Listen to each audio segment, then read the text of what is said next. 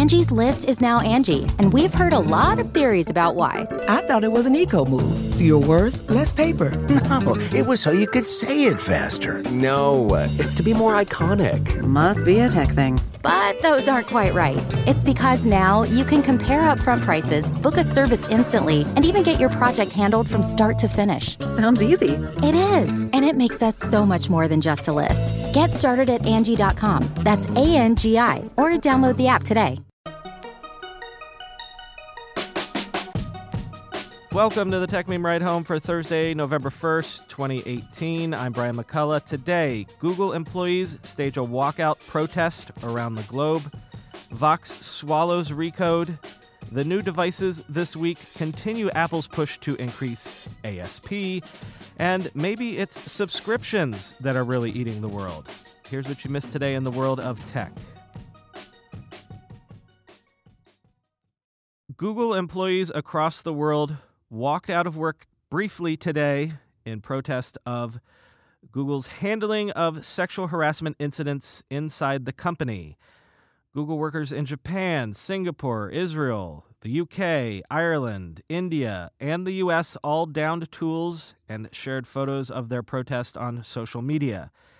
This company wide protest was organized by Google employees at a Twitter account called at Google Walkout, the organizers posted a list of their demands. Number one, an end to forced arbitration in cases of harassment and discrimination. In case you didn't know, that is apparently part of Google's contract. If you sign up to work there, you must submit to arbitration, which critics say prevents victims from taking cases to court. Number two, a commitment to end pay and opportunity inequality. Number three, a publicly disclosed sexual harassment transparency policy. Number four, a clear, uniform, global, inclusive process for reporting sexual misconduct safely and anonymously. And number five, a request that the chief diversity officer be elevated to a position where they would answer directly to the CEO and have the power to make recommendations directly to the board of directors. In addition, the group requests the appointment of an employee representative on the Alphabet board of directors. This obviously has come to a head in light of that New York Times story from a week ago today, outlining how the creator of Android, Andy Rubin, was forced to resign from Google after an internal investigation into claims of alleged sexual misconduct. Rubin was nonetheless paid $90 million in an exit package after leaving the company. In that email to staff that I told you about earlier this week, which Google CEO Sundar Pichai sent to Google employees earlier this week, Pichai expressed support for the walkout and protests. Quote, Some of you have raised constructive ideas for how we can improve our policies going forward. I'm taking in all of your feedback so we can turn these ideas into action, sources say he wrote in the email.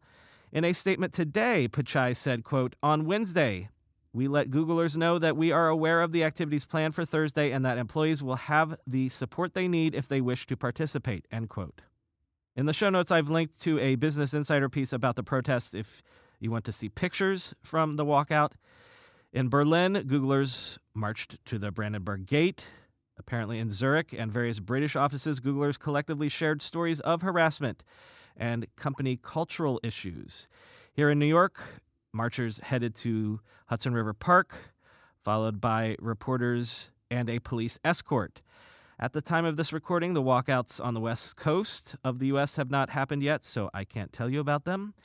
A Google engineer named Liz Fong Jones encouraged media like yours truly not to focus on management's response to this walkout, but rather on the walkout itself and the workers participating. Quote, all of the headlines that start with Google CEO supports are focusing on the wrong thing. What matters today is workers' voices and demands. It doesn't matter whether management claims to support, the real test will be whether the demands are met. Hashtag Google walkout, end quote.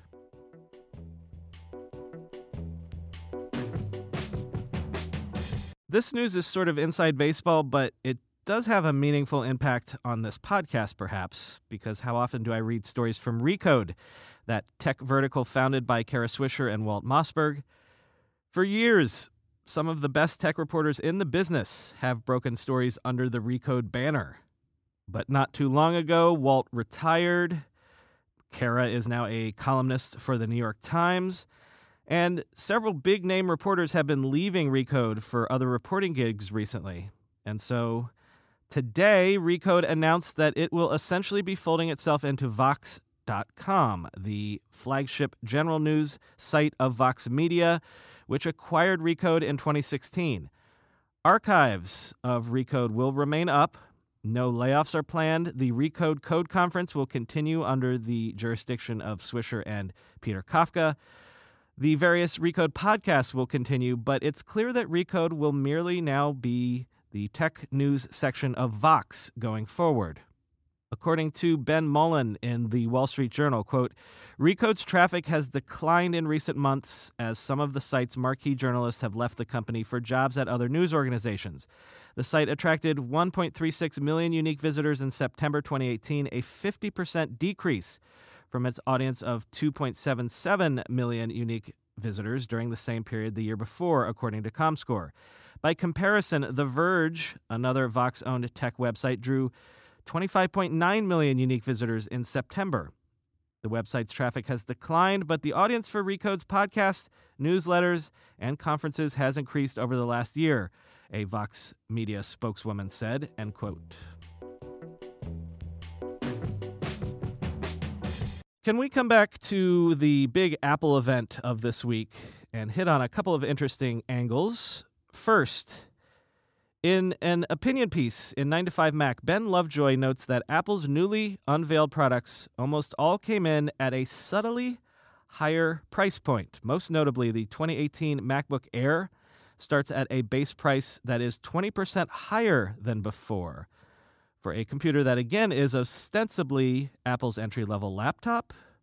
This is continuing a trend that Lovejoy makes note of. Quote, when Apple launched the iPhone 10, it did more than just change the design language of the iPhone. It also offered a whole new pricing level, not just for iPhones, but for any smartphone. It was a move that has significantly boosted the average selling price, or ASP, of the iPhone range as a whole, end quote.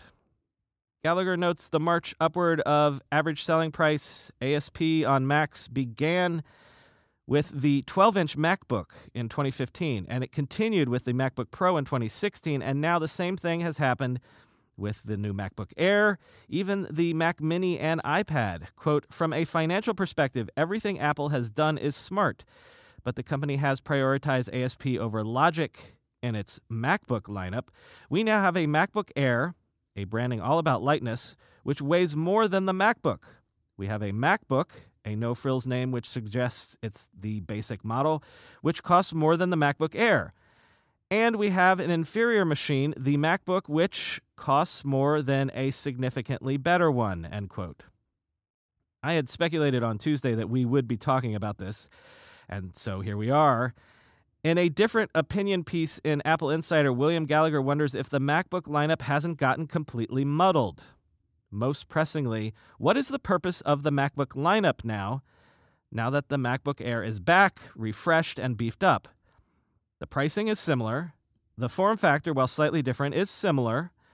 The MacBook Air has Touch ID, which the MacBook doesn't. The MacBook is lighter but when we're talking under three pound machines, is there really a difference? And what's the middle of the road right now? The Touch Bar MacBook Pros? Really? Like, not having a Touch Bar at all kind of makes the MacBook Air more compelling just from the get go. Gallagher concludes by writing, quote, We're sure that this touch bar less MacBook Pro is going to fade away. It's harder to be so certain about how the MacBook will fare, Without question, the new MacBook Air is going to take business away from the MacBook, so it's possible to imagine Apple simplifying the range. It's possible to imagine Apple having the MacBook Air as the entry level model and keeping the MacBook Pro 13 inch and 15 inch models with Touch Bar as the higher end. End quote.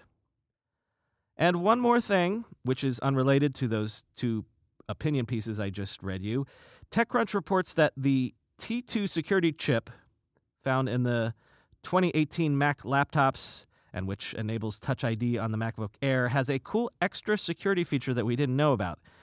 Whenever you close the lid now on a laptop with a T2 chip. It disconnects the machine's microphone from the rest of the hardware. Quote, this disconnect is implemented in hardware alone and therefore prevents any software, even with root or kernel privileges in macOS, and even the software on the T2 chip from engaging the microphone when the lid is closed. An Apple support guide notes. So, all these years, you've been worried about hackers tapping into your webcam. Maybe you have tape over yours.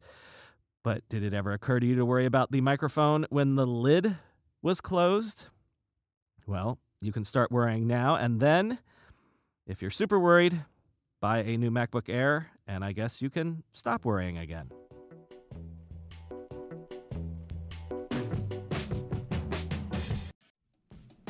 When you go through airport security, there's one line where the TSA agent checks your ID and another line where a machine scans your bag. The same thing happens in enterprise security, but instead of passengers and luggage, it's end users and their devices. These days, most companies are pretty good at the first part of the equation where they check user identity. But user devices can roll right through authentication without getting inspected at all. In fact, 47% of companies allow unmanaged, untrusted devices to access their data. That means an employee can log in from a laptop that has its firewall turned off and hasn't been updated in six months, or worse, that laptop might belong to a bad actor using employee credentials. Kolide finally solves the device trust problem. Kolide ensures that no device can log into your Okta protected apps unless it passes your security checks.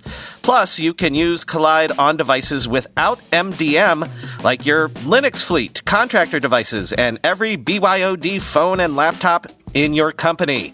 Visit kolide.com slash ride to watch a demo and see how it all works. That's K-O-L-I-D-E dot com slash ride, kolide.com slash ride. We all know there are things in life that you have to compromise on, but when it comes to your health, there is no compromise. So don't go back to that one doctor who uses your appointment to catch up on the latest headlines, their family group chat, their crossword puzzles, just because they're available right now or they take your slightly sketchy insurance. Instead, check out ZocDoc, the place where you can find and book doctors who will make you feel comfortable, listen to you, and prioritize your health. And you can search by location, availability, and insurance, so literally no compromises here because with ZocDoc, you've got more options than you know. ZocDoc is a free app and website where you can search and compare highly rated in network doctors near you and instantly book appointments with them online. Once you find the doc you want, you can book them immediately, no more waiting awkwardly on hold with a receptionist. And these docs all have verified reviews from actual real patients. We're talking about booking appointments with tens of thousands of top rated, patient reviewed, credible doctors and specialists. I have personally used ZocDoc to find a podiatrist when I needed one for the first time ever in my life. Go to ZocDoc.com slash TechMeme and download the ZocDoc app for free. Then find and book a top rated doctor today. That's Z-O-C-D-O-C dot com slash TechMeme. ZocDoc.com slash TechMeme. From the We Knew This Was Coming Someday department, Facebook has finally figured out how to cram ads into WhatsApp. WhatsApp VP Chris Daniels confirmed at an event in Delhi that Facebook will soon be placing ads in WhatsApp's status section, but he declined to provide a timeline for when the ads would begin rolling out. Quoting The Verge, WhatsApp status was launched early last year as a knockoff of the Stories feature found in Instagram and Snapchat. It has since become very popular, even surpassing Snapchat usage. The feature allows you to add a combination of text, photos, and videos to your profile, which are encrypted in the same way as your messages. Status updates are visible to your contacts for 24 hours before they disappear. End quote. We knew Facebook would want to monetize WhatsApp someday. The fact that it's taken this long is probably the only surprise. And since stories are the new hotness for everything in social media advertising, this pretty much lines up as expected. When Google demoed its duplex system, which will allow Google Assistant to make calls on your behalf and book restaurant reservations and the like, some people were weirded out by it. But I confess, it never occurred to me that businesses might also not be cool with a robot calling them. Over at SEO Roundtable, Barry Schwartz posted a screenshot that shows that Google is proactively allowing Google My Business advertisers to opt out of duplex calls. In the screenshot, there's a section with a checkbox, quote, it reads Google Assistant calls. Let customers use the Google Assistant to book with you. Also, quickly update your listing by getting occasional calls to confirm your details. There is then a checkbox that says accept Google Assistant calls. So if you do not want robots calling you, you can disable it. But I assume most people rather talk to robots over humans, end quote. Well, actually, no, Barry. I know you're joking when you say that, but I totally get this. If I'm a small business owner, why do I want to give my customers a way to avoid interacting with me? I want them to call me personally. I want the chance to win their business personally. Yeah, I can see use cases where duplex calls can take care of the drudgery on both sides of a call, but I can also see businesses that would never want anyone to intermediate their relationship with their customers.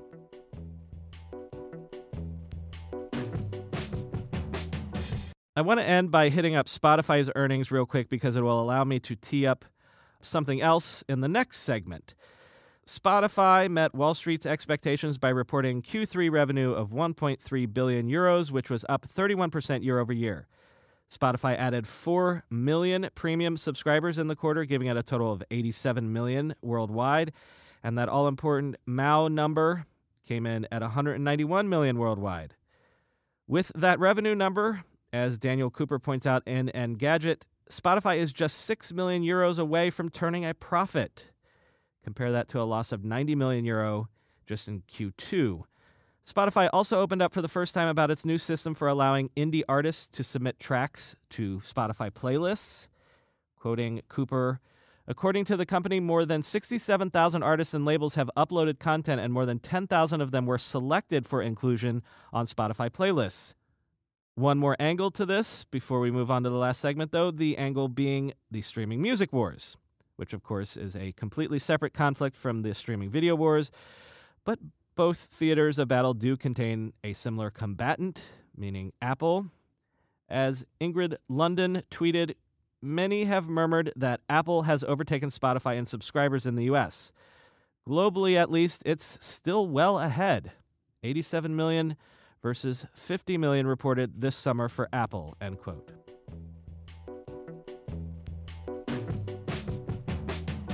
So that leads me to conclude with this a piece from VentureBeat. According to a mobile app engagement report produced by user acquisition firm Liftoff and mobile engagement platform Leanplum, the cost to acquire a customer for subscription based apps is now only $86.99 per customer, down 46.4% year over year. And engagement for subscription apps is up 32% year over year. So, why do I think this is important? Because numbers jumping like that year over year suggest there is a true secular shift going on in consumer behavior. Many people, especially in publishing, over the years have made the claim that the original sin of the internet was that people expected everything to be free. When I was researching the book, you don't know how many articles deep into the 90s I'd read. Article after article of people wondering when e commerce would ever take off simply because consumers weren't willing to spend any money online, full stop. And even when consumers got in the habit of e commerce, of buying goods, people then bemoan the fact that Consumers seemingly would never consent to pay for content, for media. Remember Napster? But now, seemingly because of things like Spotify, Netflix, Dollar Shave Club, we've, I guess, truly seen a sea change in consumer behavior. Maybe it took the shift to mobile to make it happen. Maybe it took the conceptual shift to hashtag app life but it certainly looks like people are finally willing to pay for content. If you give them convenience, if you give them any screen, any device, whenever they want, if you give them maybe free shipping, if you give them unlimited selection, instant gratification, people are willing to pay and they're willing to pay monthly. Quoting from the VentureBeat piece again Acquiring users for this app category isn't inexpensive by any means, But the year over year data showcases major momentum for subscriptions. Now, pair that with Apple's recent report that revenue from subscription monetized apps is up 95% since 2017, said Mark Ellis, CEO of Palo Alto, California based Liftoff, in a statement.